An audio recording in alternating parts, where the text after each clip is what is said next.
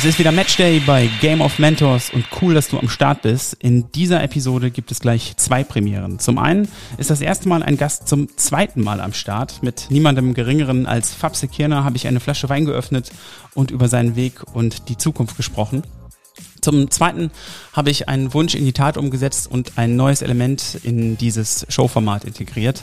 Diese Episode ist in zwei Blöcke aufgeteilt. Der erste bringt den gewohnten tiefen Blick in den Kopf und das Leben meines Gastes. Und der zweite neue Block Back to the Future soll einen Post-Pandemie-Ausblick in Form eines offenen Dialogs über die Welt im Umbruch bieten.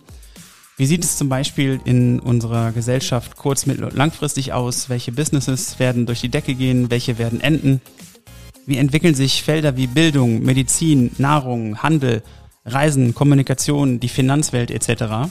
Und des Weiteren möchte ich den Imago-Effekt nutzen. Und dazu möchte ich mit meinen Gästen ab jetzt einen Open Source Think Tank aufbauen. Mit Impulsen jedes Einzelnen, sei es von dem jeweiligen Experten aus der Episode, sei es von dir als Hörer oder durch einen externen Call-in eines spannenden Impulsgebers.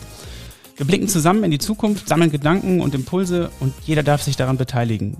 Sende mir gerne eine Sprachnachricht über Instagram an Jan Wischermann oder Game of Mentors und wir können deinen Impuls in die Show integrieren. Und durch die Kraft unserer Netzwerke darf so Neues entstehen. Menschen dürfen connected und Werte geschaffen werden, die die Welt zu einem besseren Ort werden lassen. Ich stelle mir schon lange die Frage, was passiert, wenn man Experten aus den unterschiedlichsten Bereichen zusammenbringt und die Impulse und Gedanken frei fließen lässt. Ich weiß es selber nicht, was daraus wird, aber ich möchte es einfach ausprobieren und anfangen und einfach machen. Denn nicht gemacht haben wir alle schon und ich habe einfach Bock, das umzusetzen, um mal zu schauen, wie sich das entwickelt. In dieser Episode wird der Anfang gemacht. Das Konzept muss sich sicher noch einschleifen und darf sich weiterentwickeln, doch es hat sich schon sehr inspirierend angefühlt. Ich hatte ein wahnsinnig tiefes und spannendes Gespräch mit Fabse und hoffe, du hast gleich ebenso viel Freude daran und bekommst genauso viel Mehrwert daraus. Unsere Themen sind unter anderem Fabses große Hafenrundfahrt in Düsseldorf, bevor er sein eigenes Haus am See gebaut hat.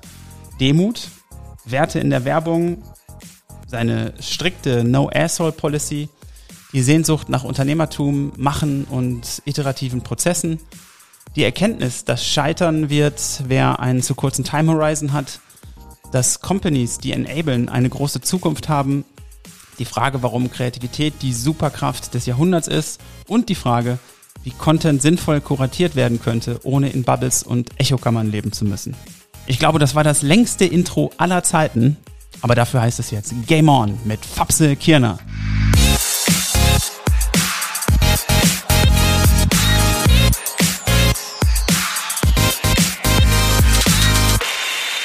So, er ist wieder da.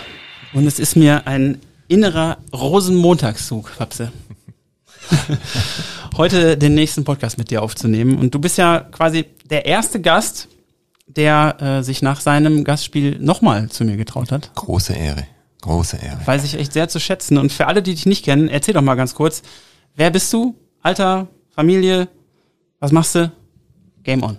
Gut, also, hallo, Fabian Kirner, 42 Jahre alt, verheiratet, ein Sohn, äh, den coolsten Sohn der Welt, äh, mittlerweile vier Jahre alt. Damals war der noch ganz frisch, als wir den ersten Podcast aufgenommen haben. Äh, Ich bin, seit ich 19 bin in der Werbung, in der Kommunikation. Gut, die ersten ein, zwei, drei Jahre zählen nicht. Das war eher so üben. Ähm, wobei üben tue ich heute noch, würde ich sagen. Ähm, war kurz in Amerika, war in Süddeutschland, Ludwigsburg, Stuttgart, in diversen Agenturen. Bin dann nach Düsseldorf gekommen, habe gedacht, ich bleib hier ein, zwei Jahre und gehe dann weiter nach Hamburg, weil da muss man ja sein als Werber. Und ähm, aus ein, zwei Jahren sind mittlerweile 17 Jahre geworden und ich fühle mich recht wohl hier.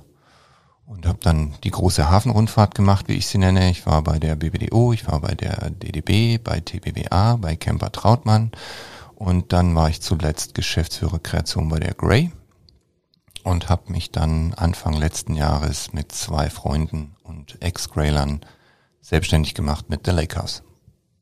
Yes. Und da stehen wir heute. Da stehen wir heute.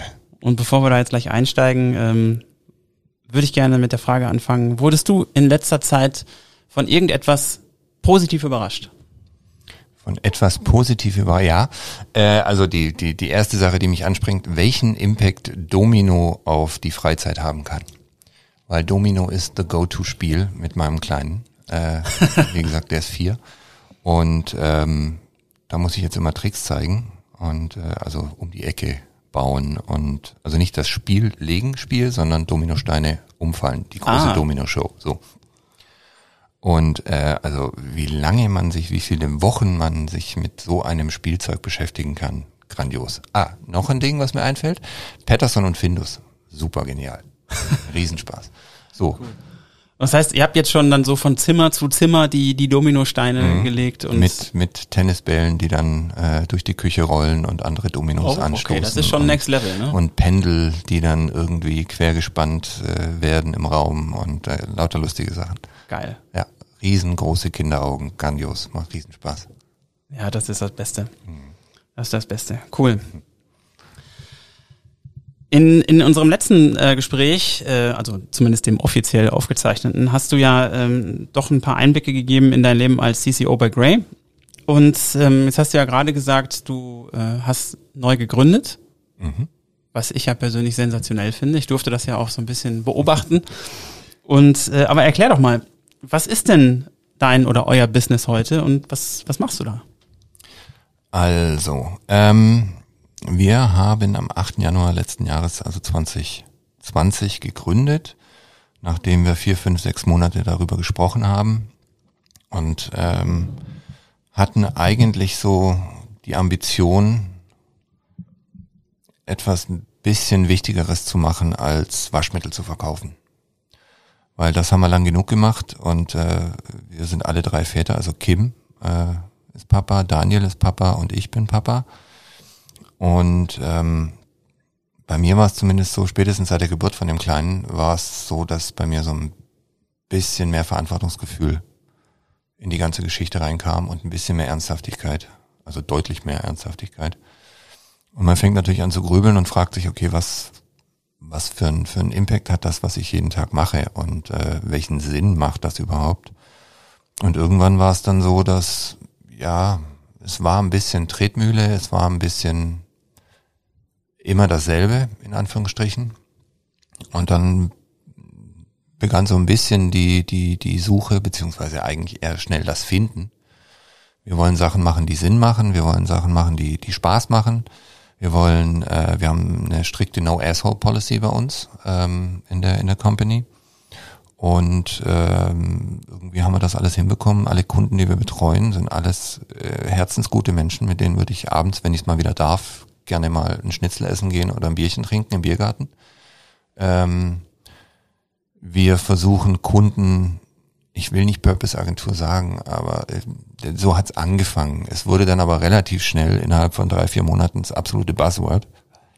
Und ähm, also wir sagen, wir sagen, das drücken es immer so aus, wir wollen Kunden betreuen, die die Welt so sehen wie wir und dafür arbeiten, dass morgen ein winzig kleines bisschen besser ist als heute. Das ist das, was wir machen ähm, und das natürlich ursprünglich als Werbeagentur. Sehr viel Strategieberatung, digitale Beratung, ähm, Storytelling, Content, ähm, ja, die Geschichten und das wirklich für mittlerweile dann doch schon auch äh, internationale große Kunden, auch äh, kleinere Unternehmen, Startups, Scale-ups. Ja, und da fühlen wir uns ganz wohl und äh, wie gesagt, haben gegründet und zwei Monate später kam am 18. März der Lockdown und wir haben uns erstmal doof angeguckt. Ja. So. Ich äh, kann es mir vorstellen. Und ähm, aber das heißt, ihr seid ja jetzt gerade so ein Jahr alt und ein paar kleine. Ähm, wie hat sich das denn ähm, jetzt bis dahin für dich für dich angefühlt? Wie hat sich das entwickelt? Und ähm, hast du das Gefühl, dass der Schritt für dich persönlich, aber auch jetzt für euch äh, als Gespann der der richtige war? Definitiv, definitiv. Ähm, ich bin ein bisschen Schisser, ne? ähm, sehr sicherheitsbedacht. Ich war in meiner Karriere in den 23 Jahren jetzt dann doch, war ich zweimal als Freelancer unterwegs. Das hat mir jetzt nicht so wirklich gut gefallen, weil ja, wie gesagt, die Sicherheit gefehlt hat. Jetzt haben wir den Schritt trotzdem gewagt und dann kommt noch so eine äh, äh globale Pandemie-Geschichte um die Ecke und äh, es hat funktioniert. Und gefühlt, beziehungsweise äh, wir haben gesehen, dass, dass, dass wir alle nötigen Skills mitbringen, um unsere Kunden halbwegs glücklich zu machen. Ähm, hoffentlich bleibt das auch so in Zukunft, ähm, bis sie dahinter kommen. ähm, nee, es hat funktioniert und es hat, es macht Spaß. Äh, jetzt ist natürlich mit Homeoffice ein bisschen blöd. Wenn wir drei zusammensitzen, macht es deutlich mehr Spaß. Ähm, tägliche Zoom-Calls, oh, also so nach, nach zwei Stunden sage ich dann so, Freunde, ich muss mir mal einen Kaffee machen und gehe wieder raus. Aber es war genau die richtige Entscheidung. Eigentlich hätte ich das vor, vor zehn Jahren machen sollen, vor 15 Jahren machen sollen. Ja, das, das kann man natürlich so sagen. Natürlich hast du auf der anderen Seite auch unheimlich viel wertvolle Erfahrung auf dem Weg sammeln Definitiv, dürfen. ja klar. Auch wahrscheinlich festzustellen, ähm, eben was du nicht willst. Du hast gerade so schön gesagt, No Asshole Policy, mhm. strikt. Mhm. Ähm, was heißt das eigentlich konkret? Es gibt Leute, die reden, damit geredet ist. Und damit kann ich überhaupt nichts anfangen.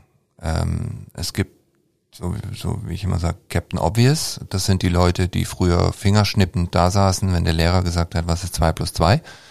Und der ganzen Klasse war es zu doof, bis auf irgendwelchen Fingerschnippern, wie gesagt. Und äh, die haben dann die Antwort gegeben. Das kann ich auch nicht haben.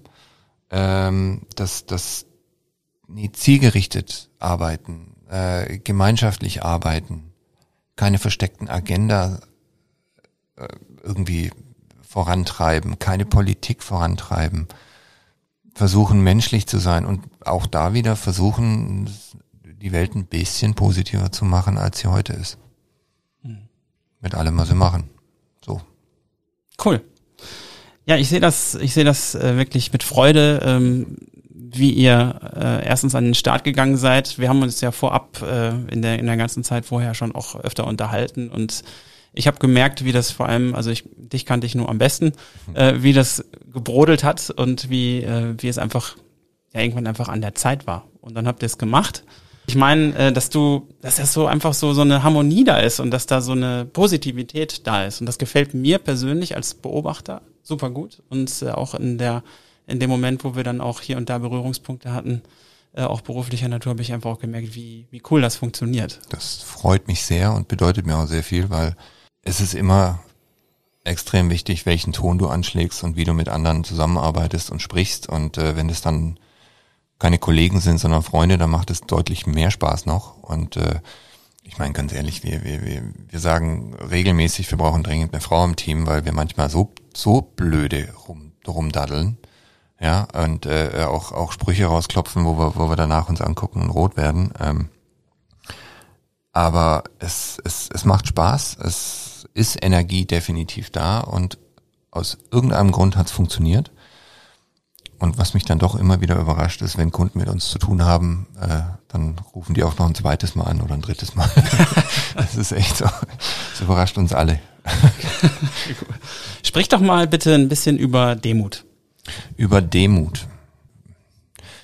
Es ist ein komisches Thema, weil sobald man anfängt drüber zu sprechen, und ich als Schwabe spreche eigentlich nie darüber, es ist so, so, es ist einerseits eine Antriebsfeder für mich, dieses ewige Unzufriedensein, dieses, äh, es ist nie gut genug und im Schwäbischen nicht geschumpfe ist schon Lob genug. So. Ähm, das hat für mich was mit, mit Demo zu tun. Ähm, Dinge nicht für selbstverständlich nehmen, hat was mit Demo zu tun. Darauf zu achten, was die eigenen Aktionen für Konsequenzen haben, hat was mit Demo zu tun. Und versuche es zu, so zu kanalisieren, dass es sinnstiftend ist. Mhm.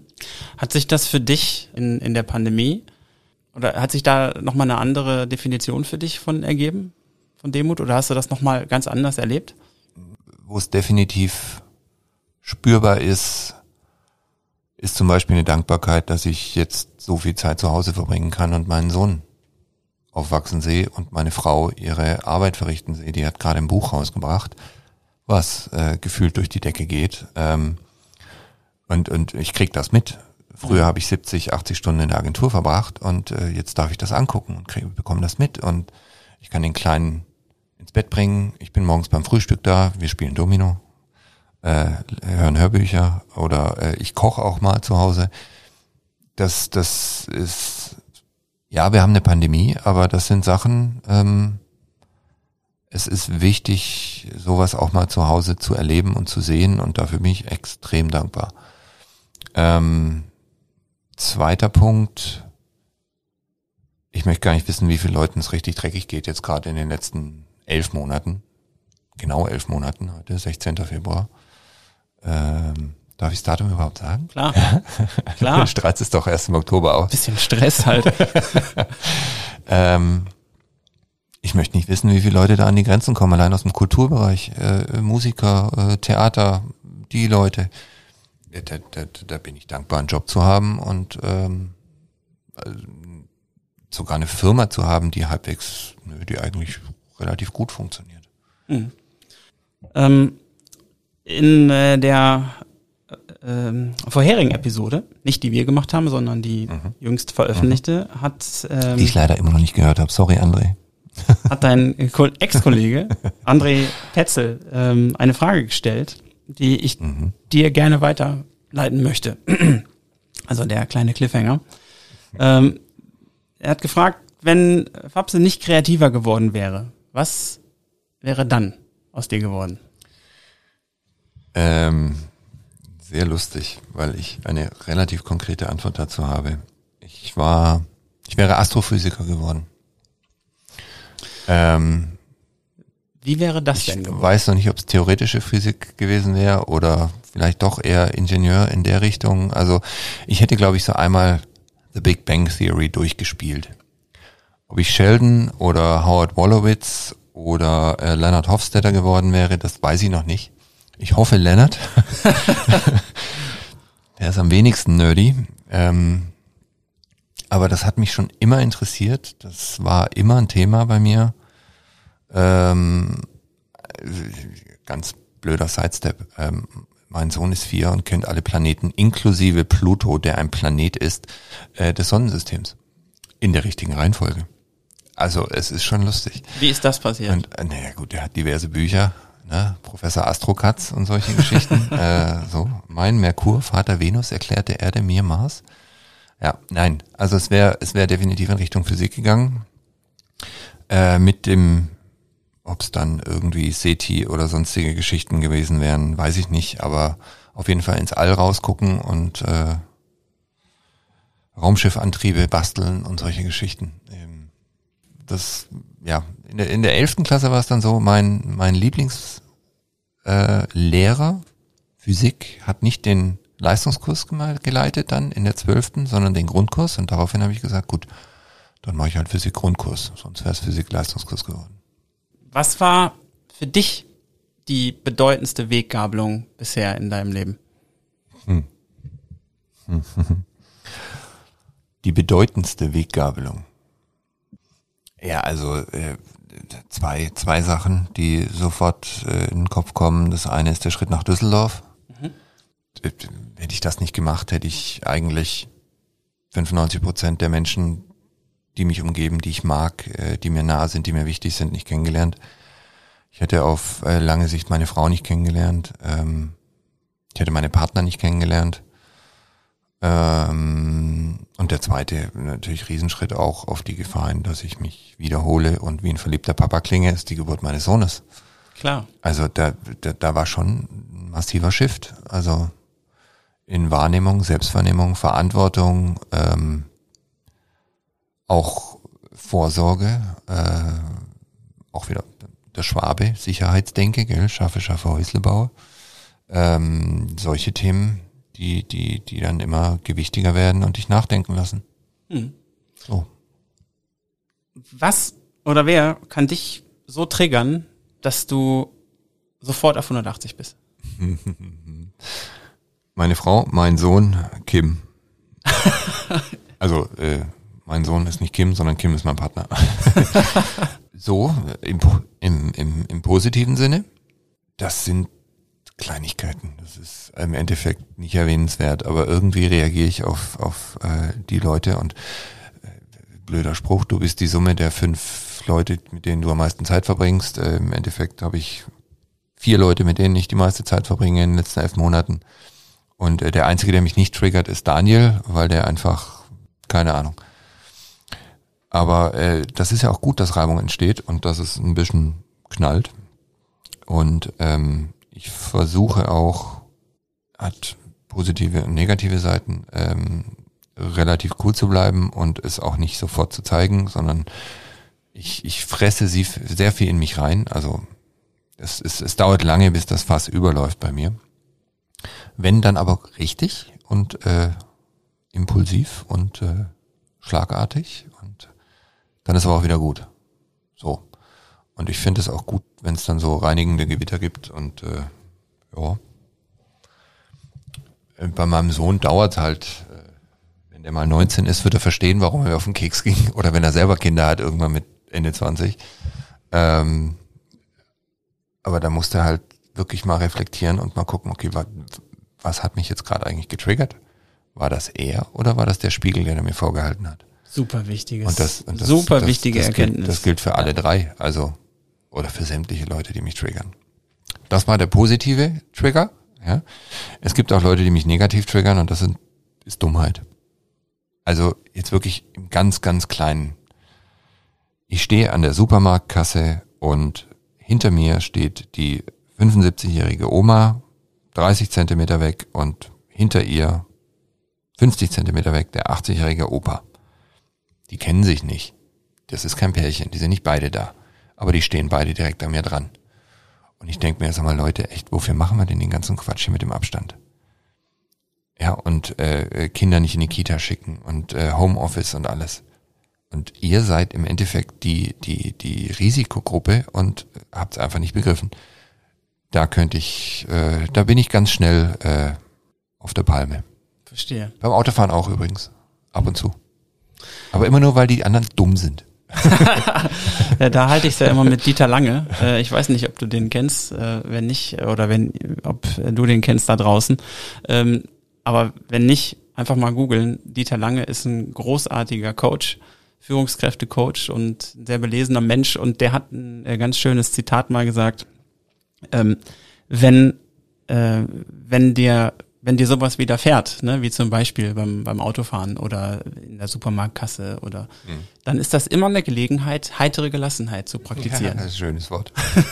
ich gieße ich gleich mal nach.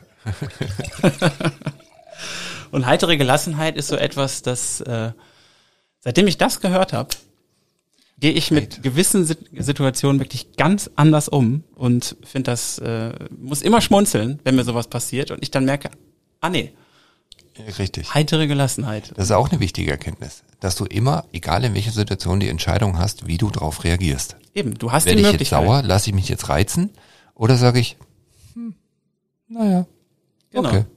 Genau. Und du kannst ja so dieses, diesen, diesen äh, Zeitraum zwischen Ereignis und Bewertung mal so ein bisschen ausdehnen und dann einfach sagen, ah nee, da war ja was. Ne? Und ganz geil.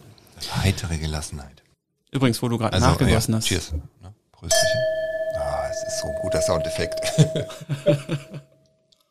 Wie hast du gelernt, mit ähm, Negativität beziehungsweise auch äh, jetzt mal vielleicht im, auch im beruflichen Kontext äh, mit negativem Feedback umzugehen? ähm, also erstmal äh, negatives Feedback. So, ähm, ich bin ja von Haus aus kreativer. Ich habe ja als äh, Artdirektor oder Designer, Junior Artdirektor ähm, angefangen und gefühlt ist in jedem Kreativen oder in jedem Arti auch ein Künstler, jedem Texter wahrscheinlich auch. So ähm, und wir schließen uns weg und erschaffen da irgendetwas Neues, unser Baby. Und dann kommen Leute dazu und meinen, sie hätten jetzt das Recht, darüber zu urteilen. Dummerweise haben sie in vielen Fällen auch das Recht dazu. äh, ne? weil sie entweder es A besser wissen oder B, äh, sie meine Kunden sind oder äh, C, sie irgendwas wissen, was ich nie weiß. Ähm, aber es ist dann trotzdem erstmal als Reflex eine, eine, eine Abwehrhaltung, die hervorgerufen wird. Was sich aber auch verbessert hat in den letzten Jahren bei mir, glaube ich. Oder in den letzten Jahrzehnten. Ein langer Weg zum Lernen. Ähm, dass das mit mir nichts zu tun hat, dass das mit dem Baby nichts zu tun hat, dass das einfach nur mit der Situation und der Sichtweise und der Perspektive des jeweils anderen zu tun hat. Und da versuche ich mich dann eben reinzudenken. Manche Sachen konnte ich gar nicht wissen und deswegen beurteile ich dann meine Arbeit selber neu, wenn ich diese Informationen habe. Ähm, aber es ist trotzdem erstmal so, ich habe was erschaffen und ihr urteilt jetzt darüber. Das finde ich per se erstmal unfair. Und dann kommt so ein gewisser Gerechtigkeitssinn durch und äh, ja, da muss man erstmal verteidigen. So. Und dann wird natürlich drüber gesprochen und geguckt und äh, so. Ich glaube, das ist ein, warum ich dich das gefragt habe, ist, ich glaube, es gibt unheimlich viele Menschen in, in unserer Branche, die damit umgehen müssen. Manche können das nicht, manche wissen das noch nicht, gerade die, die vielleicht am Anfang stehen. Was würdest du da mitgeben, dass man das einfach vielleicht ein bisschen besser einordnen kann, dass das äh, meistens wahrscheinlich überhaupt gar nicht persönlich gemeint ist. Nee, äh, persönlich gemeint ist es wirklich in den seltensten Fällen. Also ähm, was aber wichtig ist zu wissen, ist, dass 90, 95 Prozent von allem, was wir tun, für die Mülltonne ist. Und das wird immer so sein. Es das denn, muss man auch mal einfach laut aussprechen. Das ist ja auch ja. gar nicht despektierlich, Nö. aber es ist, ist sehr, sehr vergänglich. So. Ja. Und das hängt an ganz vielen Sachen. Das, und wenn sich nur das Wetter ändert, also ganz ehrlich, ähm, oder äh, irgendjemand einen schlechten Tag hatte oder man eine Randinformation nicht hatte oder sich irgendeine Lage verändert hat, äh, politische Gesamtwetterlage, wie auch immer, dann können manche Dinge einfach nicht mehr gemacht werden oder nicht mehr entstanden, äh, nicht mehr entstehen. Und äh, das hat nie was mit einem persönlich oder selten was mit einem persönlich zu tun. Und äh, das muss einfach von vornherein klar sein. Nichtsdestotrotz ist es extrem wichtig, dass man sich in jedes einzelne seiner Themen und Projekte und Dinge zumindest auf irgendeiner einzigen Ebene verliebt. Damit man die, die Leidenschaft mitbringt, das Ding auch wirklich so gut zu machen, wie man es machen kann. So, das tut weh, wenn es dann im Mülleimer landet oder halt aus irgendwelchen Gründen nicht nicht entstehen kann. Mhm. Aber über die Zeit entwickelt man natürlich Erfahrung, klar, andererseits auch einen gewissen Instinkt, wie man die Wahrscheinlichkeit erhöht, dass Dinge wirklich passieren. So, dass sie auch das Licht der Welt erblicken. Äh, man, man entwickelt auch den Sinn, ähm, ein gewisses Sitzfleisch zu entwickeln, weil manche Sachen brauchen einfach ewig. Wir haben jetzt gerade einen Kunden bei uns, mit dem arbeiten wir seit Sommer letzten Jahres daran, ein neues Produkt auf den Markt zu bringen. Und Kunde ist sich sehr sicher, dass dieses Produkt noch drei bis vier Jahre dauert. Wir machen wunderschöne Sachen dafür. Wir machen absolut knaller Gedanken, tolle Stories, äh, eine grandiose Strategie. Ähm, wird die Welt nicht sehen. Zumindest nicht in den nächsten drei, vier Jahren. Oh, mit abfinden. Welches sind die, die wichtigsten Werte oder Prinzipien, nach denen du heute lebst? Hm. ich habe letztens mal wieder einen Spruch gehört. Ähm, lebe so, dass dein Verhalten zu einem allgemeinen Gesetz erhoben werden kann.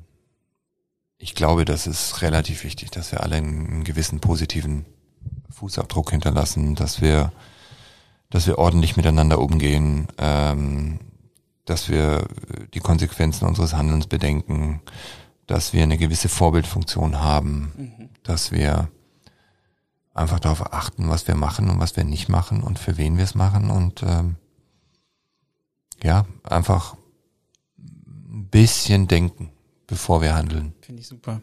Fällt mir gerade ein Buchtitel so ein. Vom Anstand auch in schlechten Zeiten. Mhm. Mhm. Mhm. Ja, allein, das, allein der Titel ist schon Inside. Also definitiv. Was definitiv äh, mein Leben erleichtert hat, ist die Tatsache, dass ich äh, Podcasts und Audible entdeckt habe. Weil wenn man 30 Minuten im Auto sitzt jeden Tag, äh, dann ist das echt Quality Time, die extrem, extrem wertvoll ist. Auch wenn man die Podcasts zum dritten, vierten Mal hört. Ja, aber man entdeckt ja immer irgendwie was Neues, ne? Definitiv, ja. Selbst mein, selbst mein Sohn, der hört ähm, jeden Tag äh, auf, auf Spotify zum Beispiel, was ist was oder irgendwelche anderen Dinge Super. und die hört er rauf Super. und runter und zehnmal. Und jedes Mal, wenn der, ähm, dann nimmt er seinen Kopfhörer ab und kommt, Papa, weißt du eigentlich das? Und er erzählt gut. mir dann irgendeine Geschichte und das ist immer, ich muss dann immer schmunzeln, Ja, weil ich das super. immer so, ich finde das so geil, dass der dann so, so völlig begeistert von irgendeinem Thema Mhm. ist. Und wusstest du eigentlich, dass der Blauwal und überhaupt, und das ist halt so, So cool. Äh, wir haben den äh, Ravensburger Tipptoy-Stift. Äh, Mhm. die, dieser Podcast wird übrigens nicht durch äh, Werbemittel gestützt. Ähm, Nein. So, den Tipptoy-Stift und den Globus. So. Ja. Und mein Kleiner freut sich immer wie Bolle, wenn er auf Australien tippt und dann wird gesagt 23,6 Millionen Einwohner und dann tippt er auf, lass mich nicht lügen, Singapur? Ich weiß es nicht, er weiß es.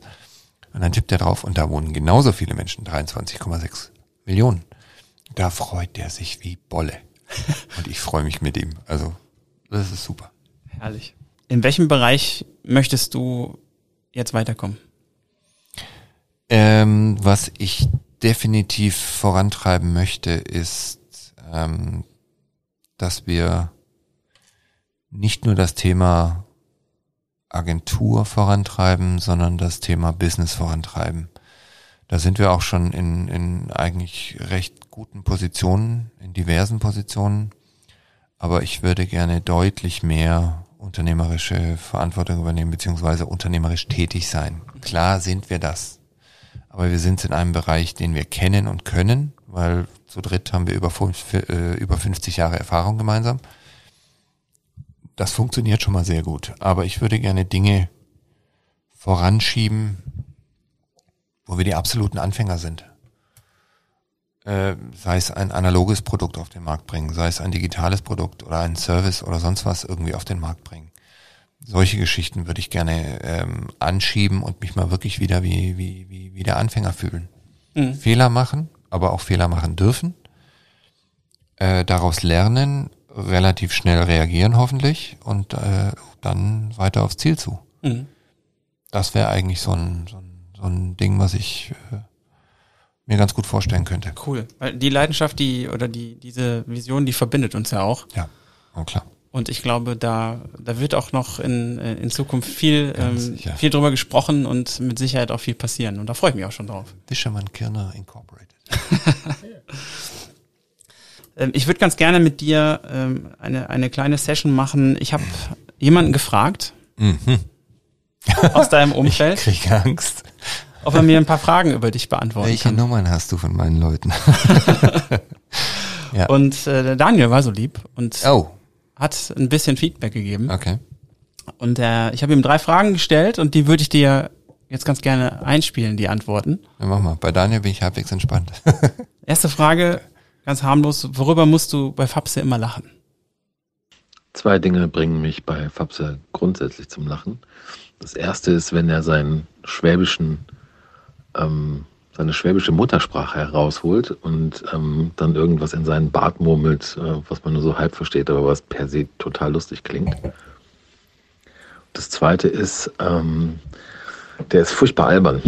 Und äh, albern im Sinne von, wenn so Zehnjährige albern sind. Und das ist ganz großartig in Meetings, ähm, wenn man darüber quasi ähm, in, so einen, in so einen Lachmodus reinkommt, wo man auch nicht mehr so schnell wieder rausfindet und dann mal kurz eine Pause machen muss. Hat er recht? Äh, ich glaube ja. Wobei ich dachte, ich bin nicht der Einzige, der albern ist. Ich glaube, wir sind alle albern. Da schließt sich der Kreis zu dem Kommentar von vorhin, dass wir äh, unbedingt äh, weibliche Unterstützung benötigen, weil irgendjemand muss diesen ganzen Quatsch halbwegs zurückschrauben. Und wenn Frauen da sind, sind wir um einiges seriöser. Und Also- äh, Okay, Mädels, wenn ihr das hört, ja, ja. Kontakt aufnehmen. Link. Link steht unten drin. hello at thelakehouse.de. Äh, nächste Frage war, was weißt du an Fabse besonders zu schätzen und was sind seine herausragendsten Qualitäten? Äh, Fabsa hat viele herausragende Qualitäten. Es gibt eine Qualität, die ähm, mich besonders beeindruckt. Manchmal ist sie auch verrückt, aber meistens beeindruckt sie mich. Nämlich, der hat keine Angst vor großen Zahlen oder großen Zielen. Mm, Das heißt also, der ist so ein Typ, der, ähm, wie sagt man, shoot for the stars. Also der will immer gleich das ganz große Rad drehen und äh, sich, gibt sich nicht mit Kleinkram zu, zufrieden und hat keine Angst, ähm, äh, auch wenn es äh, verrückte oder vielleicht unrealistische Gedanken oder Ideen sind, die einfach mal auf den Tisch zu legen und zu sagen, so guck mal hier, so sieht's aus, da will ich eigentlich hin. Ich will eigentlich das hier.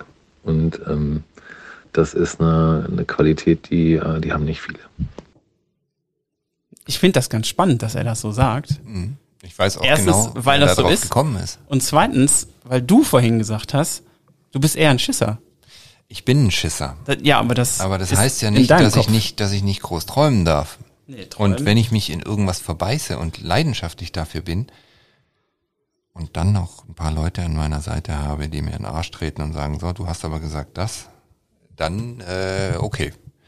Alleine würde ich das nie, würde ich das nie trauen. Aber äh, ich weiß auch genau, wie, wie das noch entstanden ist. Da hatten wir Okay. ein Gesellschaftermeeting und da ging es dann um, okay, wo gehen wir hin und äh,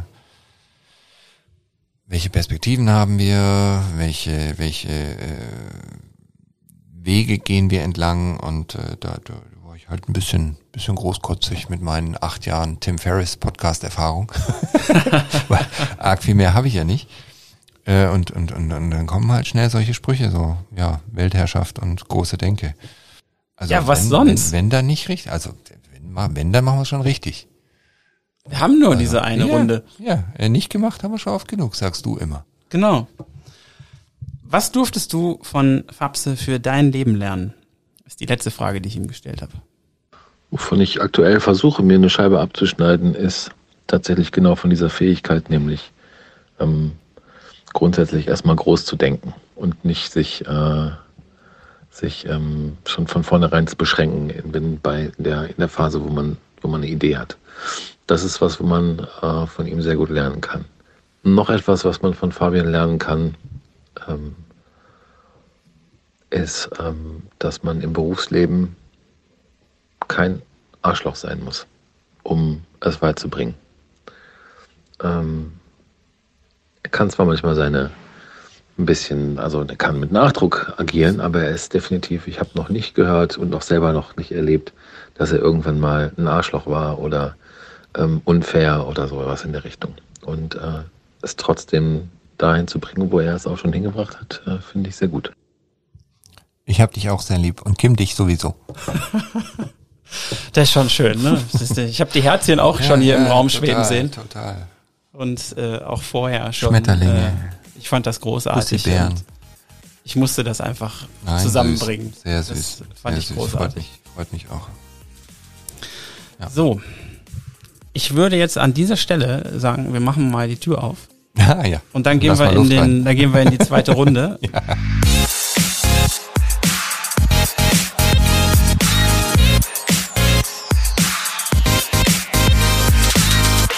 Gibt jetzt so, ein, äh, so eine neue Ecke hier im Podcast und ich bin froh, dass wir da heute mal gemeinsam reinstarten. Ich möchte zwei Dinge tun. Und äh, das erste wäre, ich möchte so einen, so einen kleinen Post-Pandemie-Ausblick mal äh, mit dir machen. Die Welt ist im Umbruch und lass uns mal drüber quatschen. Ähm, wie sieht's so kurz, mittel, langfristig für unsere Gesellschaft aus? Was wird's Neues geben? Wie wird sich die Welt entwickeln? Was sind so deine Gedanken, die da spontan kommen? Spontane Gedanken, die wahrscheinlich auf Unmut stoßen, aber ich glaube, dass, also rein wirtschaftlich betrachtet, dass äh, Dinge, die zum Scheitern verurteilt waren, jetzt dann auch gescheitert sind. Und ich rede jetzt nicht über irgendwelche Restaurants oder über äh, gerade Kultursektor, sondern über Companies, die sich mit Ach und Krach noch über Wasser gehalten haben und die jetzt einfach mal volle Leute gegen die Wand gefahren sind. Ähm, ich, ich, ich war schockiert, als ich nach drei Monaten gehört habe, dass Herz Insolvenz angemeldet hat. Wo ich denke, hey, ihr könnt nur drei Monate überleben. Ja gut, die haben, weiß ich nicht, 200, 300, 400.000 Mitarbeiter weltweit. Klar, ist ein Riesenunternehmen. Dass Firmen immer nur drei bis sechs Monate vorausplanen, weil sie halt so einen enormen Kostenfaktor haben und wahrscheinlich gar nicht so viel auf die Seite packen können, dass sie dann abgesichert sind für eine Dürreperiode. Aber ich fand das, ich fand das schockierend, weil das hatte ich nie gewusst und habe es nie erwartet.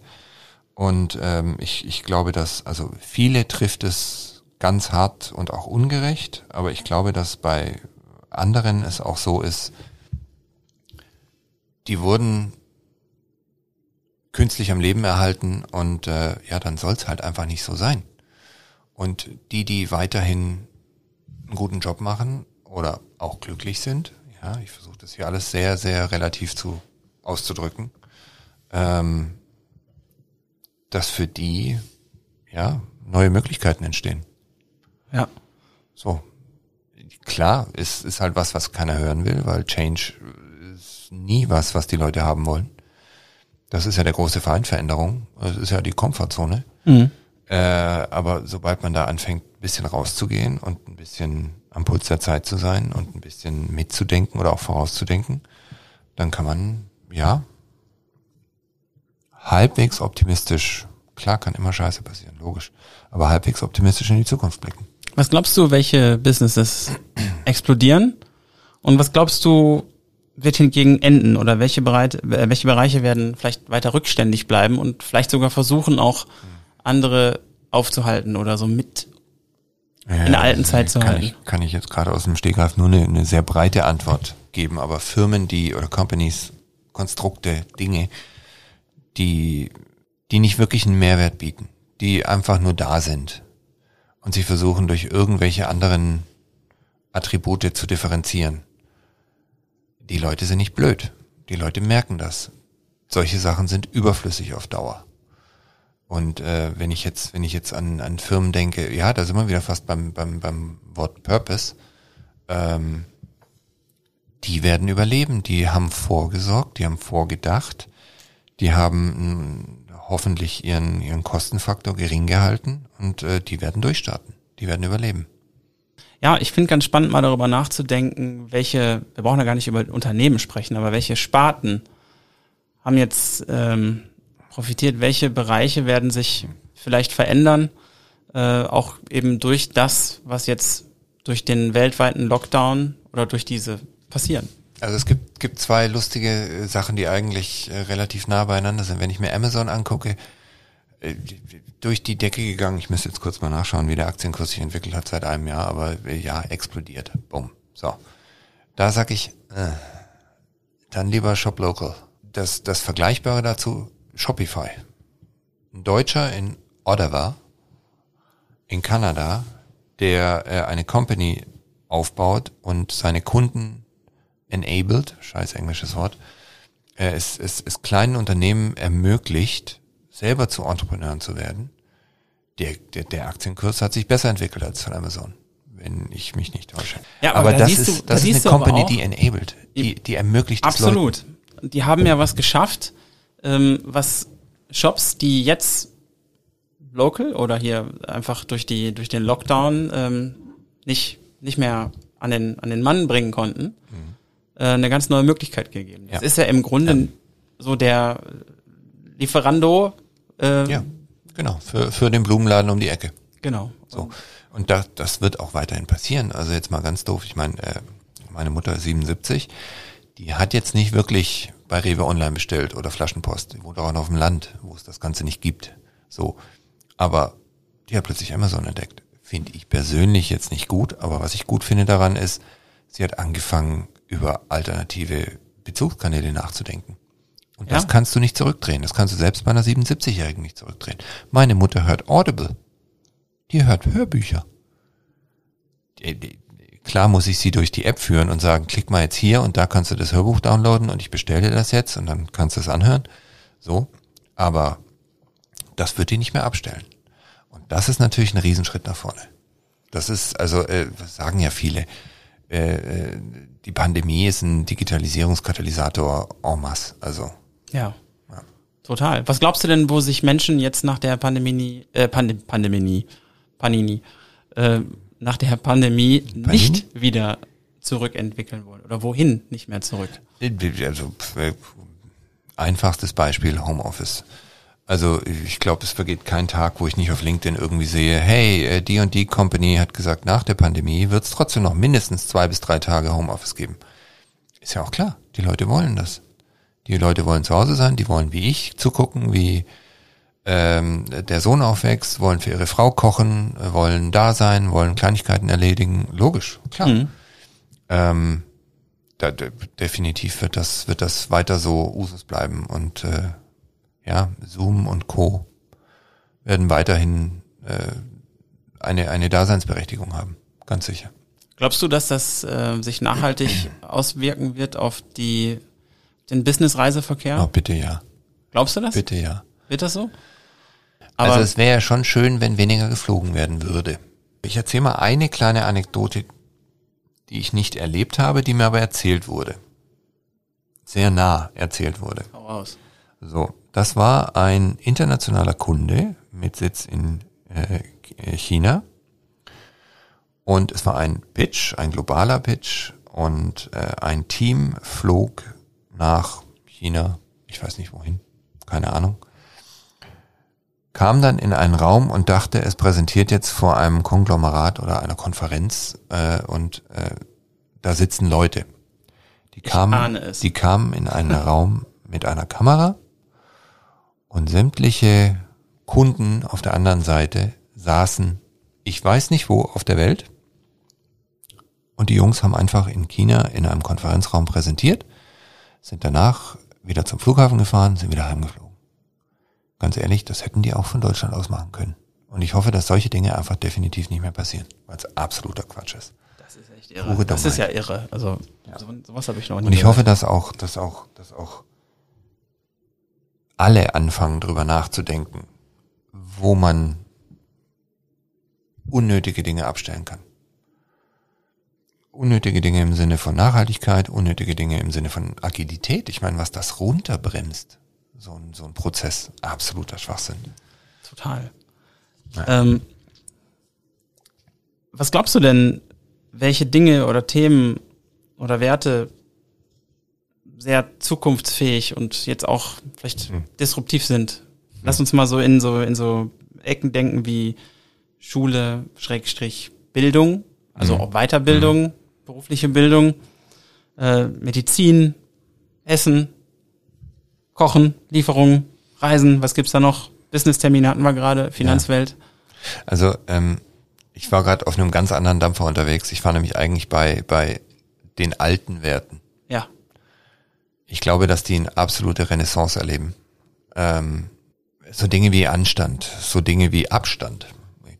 Blödes Wortspiel jetzt, aber ähm, wenn, wenn die Pandemie eine positive Sache hatte, aus meiner rein subjektiven persönlichen Sicht, ich find's mal angenehm, am EC-Automaten oder an der Kasse zu stehen, meinen PIN einzugeben und mir hängt keiner hinten am Rücken, der mir über die Schulter guckt, sondern dass die Leute plötzlich mal anfangen, sich halbwegs höflich zu verhalten oder auch Leute einsteigen lassen in eine Bahn oder aussteigen lassen aus einem Bus. Das plötzlich funktioniert's. Plötzlich halten die Leute Abstand.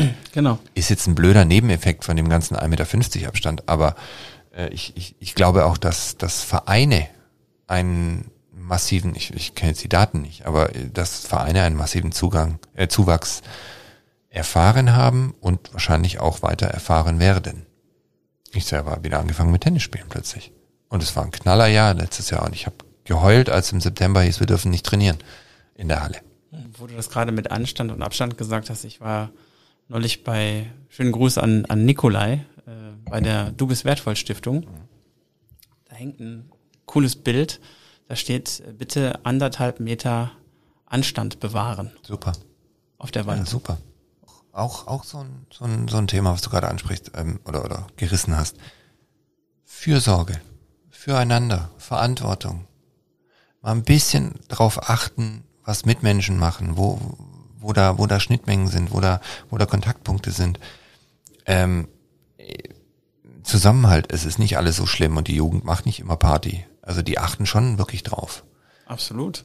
Und, und, und das sind, das sind Sachen, die, die, die geben einem Hoffnung. Gerade wo du das sagst, also die, was in den Köpfen von, von äh, Kindern und von Jugendlichen gerade vorgeht. Ich, wenn ich jetzt an meinen Sohn denke, ähm, der erzählt, dass er äh, einfach alle Tiere schützen möchte. Mhm. Er, er ist Wahlvegetarier, äh, möchte das unbedingt, ähm, möchte nicht, äh, möchte keine Energie verschwenden und ich so in so einer Intensität und in so einer Stringenz, wie er das macht. Ähm, ich glaube, dass du, da kann ich nur aus, auf eine Erfahrung mal kurz zurückgreifen. Wir waren vor, an, vor einem Jahr waren wir in, äh, auf Fuerteventura in einem, in einem Robinson Club ähm, und haben da äh, so, so, so einen Winterurlaub gemacht, um so ein bisschen Sonne zu kriegen. Und das Spannende war, dass die, dass die Kinderbetreuung da ähm, sich ganz stark mit dem Themen Nachhaltigkeit, Umwelt ähm, und, und Müll sammeln etc. auseinandergesetzt haben und die den Kids das gezeigt haben und die dann so Aktionstage gemacht haben. Und das hat den total beeindruckt. Ne, das machen die auch in der Kita. Und das finde ich ganz cool, dass, ähm, dass die Kids das so aufnehmen und das so, so selbstverständlich leben können. Das kannst du ja hier äh, den, den Erwachsenen noch so oft erzählen, wie du möchtest. Das, mhm. Ich muss sagen, und da muss ich mir auch an die eigene Nase packen, ähm, wenn du das durch deine Kinder nochmal neu erlebst, das Thema. Das plötzlich und plötzlich siehst, wie, wie ernst sie das nehmen und ähm, dass das eben gar nicht irgendwie belächelt wird oder weggeschoben wird, weil irgendwas anderes gerade mal wieder wichtiger war, ähm, da kannst du wirklich sehr, sehr demütig werden. Mhm. Sagen, fuck, wir hinterlassen denen diese Richtig. Welt. Oh je. Und wir haben da eine ganz große Verantwortung. Und deswegen finde ich das total spannend, darüber nachzudenken. Und das ist auch einer der Gründe, warum ähm, ich gerne in diesem Podcast das Thema Imago-Effekt äh, in den Fokus rücken möchte. Also ich möchte gerne diesen Podcast auch äh, zu, einer, zu einer Bühne machen, wo wir zusammen so, so eine Art Open Source Think Tank bauen, wo es darum geht, äh, aus uns heraus eine, eine bessere Welt erschaffen zu können. Also sprich, wir blicken mal zusammen in die Zukunft. Wir sammeln Gedanken und Impulse, die, die auch ganz klein bis ganz groß sein können und jeder darf sich auch inspiriert und angesprochen fühlen. Jeder darf sich beteiligen, auch gerne du, du da draußen zuhörst, einfach äh, mal über Instagram oder so eine Nachricht schicken, gerne auch eine Sprachnachricht und wir, wir nehmen das mal als Impuls auf und reden mal drüber. Ähm, einfach durch, das, durch die Kraft unserer Netzwerke vielleicht so Neues und Großes entstehen zu lassen, mit dem Ziel, einfach Menschen zu verbinden und die Welt besser zu machen, so wie es halt irgendwie gerade funktioniert. Und lass uns gerne mal laut denken, wenn du Bock hast. Ja, sehr gerne. Und es müssen nicht die 18-Jährigen und jünger sein, die nee. diesen Impuls setzen. Genau, und ich glaube, es ist wichtig, dass wir uns alle mal fragen, wir kennen alle so viele Menschen, die echt was drauf haben und mhm. die schlaue Köpfe sind und die alle sagen, ja, man müsste ja mal. Aber was ist denn, wenn wir mal machen und mal anfangen, darüber nachzudenken, was aus uns heraus entstehen kann und wo eigentlich Optionen sind, dass man was verändert? Ich hatte mal eine Webseite, die hieß Creatives United oder Creatives United Against. Ich weiß es ehrlich gesagt nicht. Es wurde von Trump getriggert, 2015, 2016, so, eher 2016. Ähm, ich habe die nicht mehr, aber das war ein ähnlicher, ähnlicher Grundsatz, weil ich glaube, dass wenn sich kreative Köpfe zusammensetzen, sie auf so grandiose Ideen kommen. Das ist echt das Superpower of Century. Kreativität. Und äh, da ist auch ganz wichtig, dass man eine Definition von Kreativität nachliefert, weil ich glaube zum Beispiel, dass wenn man Köpfe aus unterschiedlichen Bereichen zusammenbringt, man auf Lösungen kommt, äh, auf die die Spezialisten alleine nicht gekommen wären. Du brauchst so ein, so ein, so ein, so ein freies Radikal, du brauchst so einen Querschießer, du brauchst einen Deppen im Raum, der die Fragen stellt, wo alle eigentlich lachen. Aber lass den mal 20 Fragen stellen. Eine davon wird schon so clever sein, dass man anfängt drüber nachzudenken. So sehe ich das auch. Ja. Und das ist, das ist auch einer der Gründe. Also ich, ich stelle gern viele Fragen und vielleicht bleibt da mal eine hängen und jeder andere darf die genauso stellen. Finde ich grandios.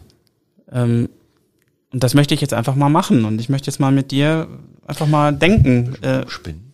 Einfach mal, einfach mal loslegen und den ein oder anderen Gedanken mal in Richtung Zukunft fließen lassen. Ich, ich fange mal an. Also das Thema Bildung, Weiterbildung, ähm, nicht unbedingt nur Schulsystem, sondern grundsätzlich, wie komme ich denn eigentlich zu relevantem ähm, mhm. Lerninhalt? Mhm. Was gibt's denn da für Möglichkeiten? Und ähm, ich fand eine Sache total inspirierend, die mir mal begegnet ist. Ähm, ich habe mal einen TED-Talk gesehen von einem gewissen Khan und der hat seinen Neffen in Neu-Delhi über YouTube Mathe beigebracht. Das äh, hat so gut funktioniert, dass ihn andere Menschen kontaktiert haben, die gesagt haben, hey, wir haben hier deine Videos gesehen, ähm, die waren nämlich öffentlich. Mhm. Und wir haben das erste Mal Spaß an Mathe und wir haben den ganzen Kram auch noch verstanden. Und dann hat er gesagt, Moment, äh, wenn das funktioniert, dann kann ich doch da noch viel mehr machen. Und der hat eine Plattform gegründet, die komplett kostenfrei ist. Die heißt Khan Academy mittlerweile. Die, äh, das ist eine riesen Plattform mittlerweile geworden, wo du in Amerika den kompletten kompletten Stoff von Kindergarten bis zum Schulabschluss, also zum, was ist da der College? College-Abschluss ist der höchste da, ne, bevor es zum, zur Uni geht. Ähm, alle Fächer, naturwissenschaftlich, Programmieren, sogar Finanzen, ähm, also alles, was du so brauchst als, cool. als junger Mensch, kriegst du da ähm, in, in Videolektionen kostenlos. Mhm. Und ähm, daraufhin sind einige Schulen schon äh, dazu übergegangen, den Frontalunterricht zu drehen. Das heißt, der Stoff wird über die Khan Academy vermittelt. Die können, ähm, die, die Schüler machen das zu Hause. Und also quasi die Hausaufgabe ist, den Stoff zu konsumieren und ähm, dann die Aufgaben zu lösen und das wird über ein, äh, ein Online-System getrackt und dann können die in dem Präsenzunterricht, die Lehrer, auf die einzelnen äh, Schwachpunkte den, der Schüler komplett eingehen und die Präsenzzeit dafür nutzen, da den Gap zu füllen. Mhm. Finde ich mega gut. Ja, ist auch super. Dieser Ansatz. Ist auch super. Und das geht weiter über ähm, Online-Bildungsmaßnahmen, die, die dir vielleicht Fachwissen vermitteln, die dir äh, berufliche Weiterbildung oder äh, irgendwelche Studiengänge ermöglichen. Man hat früher so immer gelacht über die Fernuni Hagen. Ne? Ja, aber, das riecht ein bisschen. Aber es gibt natürlich da auch ganz andere Ansätze. Ich meine, wir haben schon drüber gesprochen, zum Beispiel ja. äh, Power MBA, ja. ein ganz interessantes Konstrukt, äh, spanisches Start-up. Für alle, die das nicht kennen, äh, über die man so eine Art MBA-Studiengang ähm, abschließen kann, ohne Abschluss. Da muss man sich halt nur die Frage stellen, ist das jetzt relevant für einen oder nicht? Oder habe ich einfach Bock mal ähm, darüber in diese Welt einzutauchen? Aber was der all die eint, ist kurze, knackige mhm. Videoeinheiten, mhm. wo du von wirklich guten Tutoren die Sachen nahegebracht bekommst. Und das finde ich persönlich so spannend, dass du, du brauchst ja nicht 30.000 Mathe-Lehrer. Du brauchst ja eigentlich nur einen, der es dir richtig gut erklären kann. Ja glaube, das ist ein ganz, ganz wichtiger Punkt. Und äh, da muss man auch wirklich, seit, seit vier Minuten brennt's mir unter den Nägeln. Ähm, auch raus. Nee, äh, das Internet ruft oder, oder bietet das Beste und das Schlechteste, was es gibt, an. So. Und ich glaube, dass äh, gerade wir mit unseren Kids in der Verantwortung sind, äh, den richtigen Umgang mit diesem, mit dieser Infrastruktur aufzuzeigen.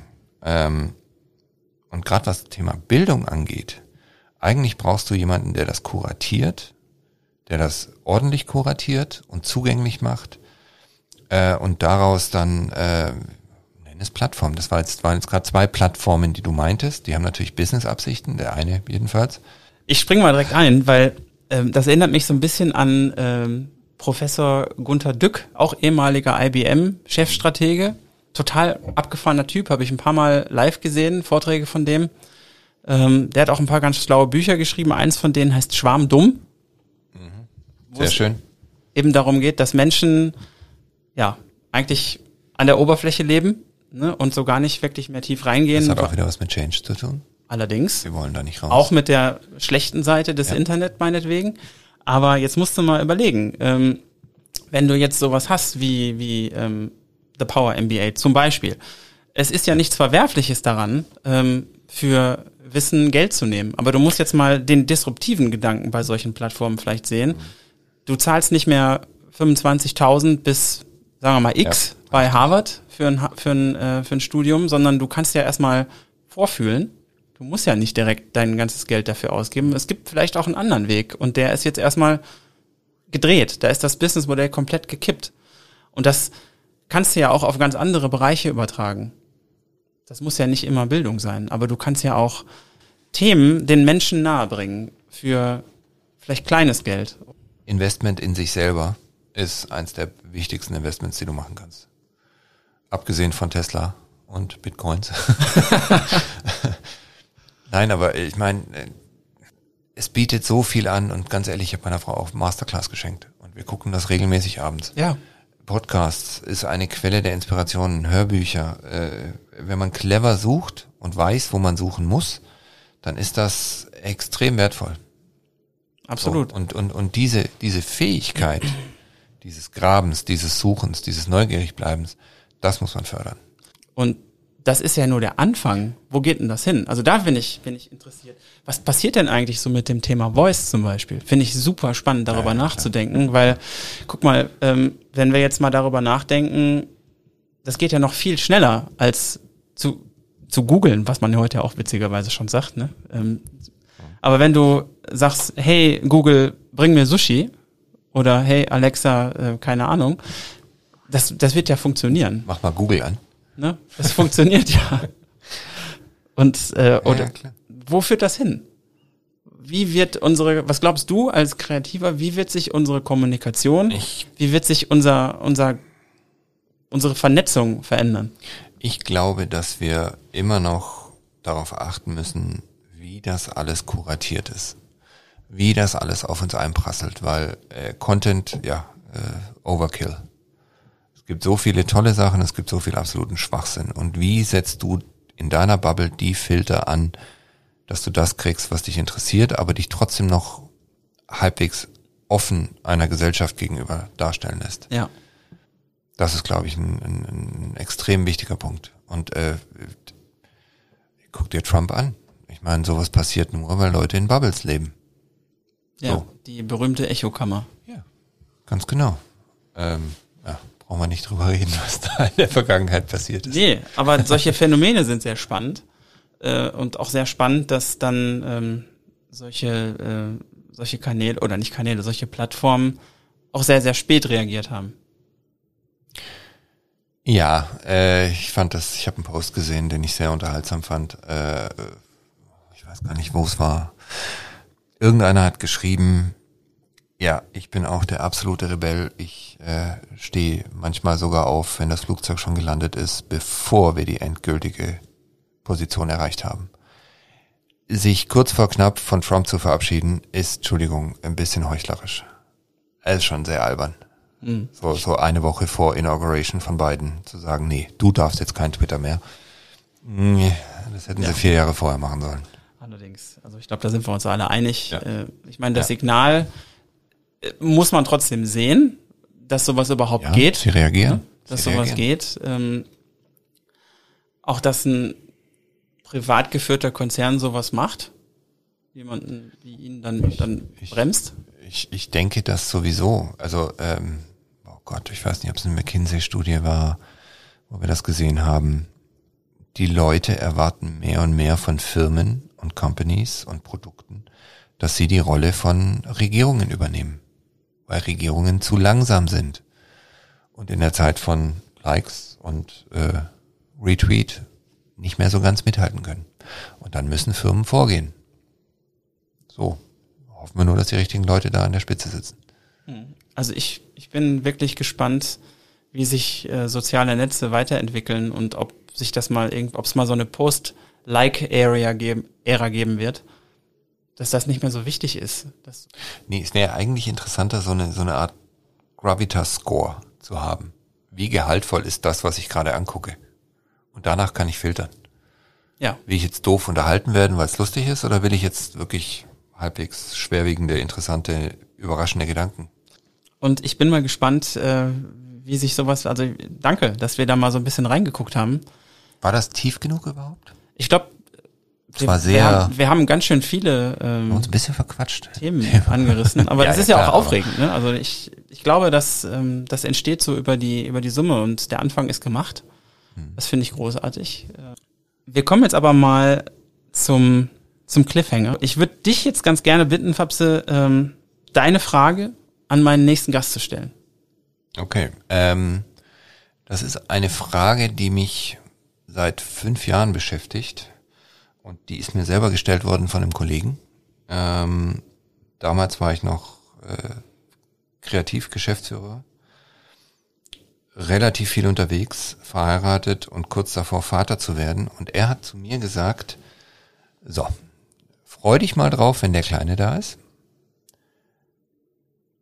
Aber sei gefasst, dass du keiner einzigen der drei Rollen mehr gerecht wirst. Du wirst der Rolle des Ehemannes nicht mehr gerecht, du wirst der Rolle des Vaters nicht gerecht und äh, der Rolle des Geschäftsführers Kreation sowieso nicht mehr. wie bekommst du das denn halbwegs auf die Kette, dass du diese Sachen vereinbarst? Und ich rede jetzt nicht von ähm, äh, äh, äh, ähm, wie nennt sich's? Hilf mir. Work-Life-Balance, sondern ich rede eigentlich davon, wie du den Rollen an sich gerecht wirst, wie du diesem Thema entgegentrittst und äh, was für Sachen du in der Hinterhand hast, welche Tipps du hast, wie kann man damit umgehen, wie kann man sich darauf vorbereiten, wie wichtig ist Kommunikation in dem Thema. Weil, okay, so ein Baby versteht jetzt nicht allzu viel. Aber es hat mich sehr, sehr bewegt, so ein, das Thema. Und ich versuche trotzdem irgendwie allen drei Rollen halbwegs gerecht zu werden. Stark. Ich denke, das kriegst du ganz gut hin. Hm. Oder du wächst rein, machst deine Erfahrung und äh, meine passt, Frau, passt frag auf den Partner, frag meinen Sohn in zehn Jahren. Passt auf dem Weg an. Ähm, Werde ich stellen. Bin gespannt, wie, wie da die Antwort ist. Und ähm, ja, lass uns zum Ende kommen. Ähm, ich würde gerne noch eine Frage stellen. Was ist so der Soundtrack deines Lebens? Was ist die Musik, mit der man so emotional mit dir connecten kann? ähm, Punk. Geil. Nein, ich war, ich war, also jetzt nicht der Deutschpunk, ähm, sondern mehr so der Skatepunk. California Skatepunk, genau. 90er Oder der Schweden, der Schwedenpunk. Geil. Das war so meine Richtung. Genau ähm, meins. Von, von genau meins. Ähm, Mega. Stoned, No Fun at All, äh, Satanic Surface, Veneria, Millen Collins sowieso, Bad Religion, NoFX, die ganzen. Ähm, Pennywise. Pennywise, ja. Äh, Lagwagon habe ich zweimal im Jugendhaus gesehen bei uns. gut, ja. Mit 80 Leuten oder so. War genial. Aber das ist so die Musik, da kriege ich immer das Grinsen, wenn ich das auflege. Und was richtig schön ist, ich fahre meinen Kleinen ja jeden Morgen in den Kindergarten. Da fahren wir acht Minuten am Rhein entlang und das reicht für drei Lieder knapp. Und äh, er hat so ein paar Lieder, die aber sowas von in meine Richtung gehen, also äh, sehr früh geprimed, den Kleinen. und äh, der wippt da mit und singt mit und findet super und äh, hat einen Riesenspaß dabei. Mega gut, ja. mega gut. Wie kann man dich erreichen? Wo trifft man dich? Ähm, auch jetzt gerade aktuell und vielleicht auch bald wieder in Zukunft? Also, entweder beim Lakehouse, hello at thelakers.de oder LinkedIn oder Facebook. Die anderen Sachen, also TikTok, hm, Pinterest eigentlich nur, um meine Palette irgendwie aufzufüllen, weil das finde ich immer schön, die Augen zu entspannen. Ähm, und Instagram, da poste ich eigentlich nur meine Reisefotos und hoffe auf unendlich Millionen Likes, aber irgendwie hat es nicht so gereicht bisher. ja, oder mal hier hinkommen. Oder ne? einfach mal, genau, wenn wir wieder dürfen, persönlich vorbeikommen.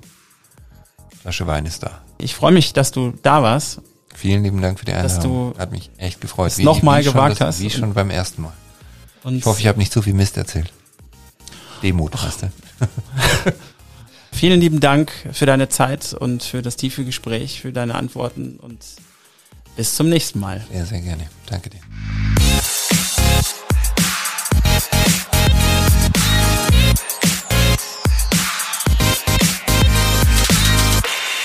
Vielen Dank, dass du dir heute die Zeit genommen hast, mit dabei zu sein. Wenn ich darf, würde ich dich gerne ganz kurz fragen, wie dir das neue Format gefallen hat, was du dir gegebenenfalls wünschen würdest und ob du Feedback für mich hast. Schreibe mir dazu gerne über Instagram oder sende mir dort eine Sprachnachricht an Jan Wischermann. Wenn diese Episode für dich wertvoll war und wenn du jemanden kennst, der diese Folge auch unbedingt hören sollte, dann teil sie gerne. Und wenn du Bock hast, dann freue ich mich über eine kurze Bewertung auf Apple Podcasts, denn das hilft die Show höher zu ranken und erreicht so noch mehr Menschen, die vielleicht ebenfalls einen Wert aus diesen Gesprächen ziehen können. Und jetzt Anfang zu machen, denn nicht gemacht haben wir schon genug. Das war der Jan. Bis bald. Ciao.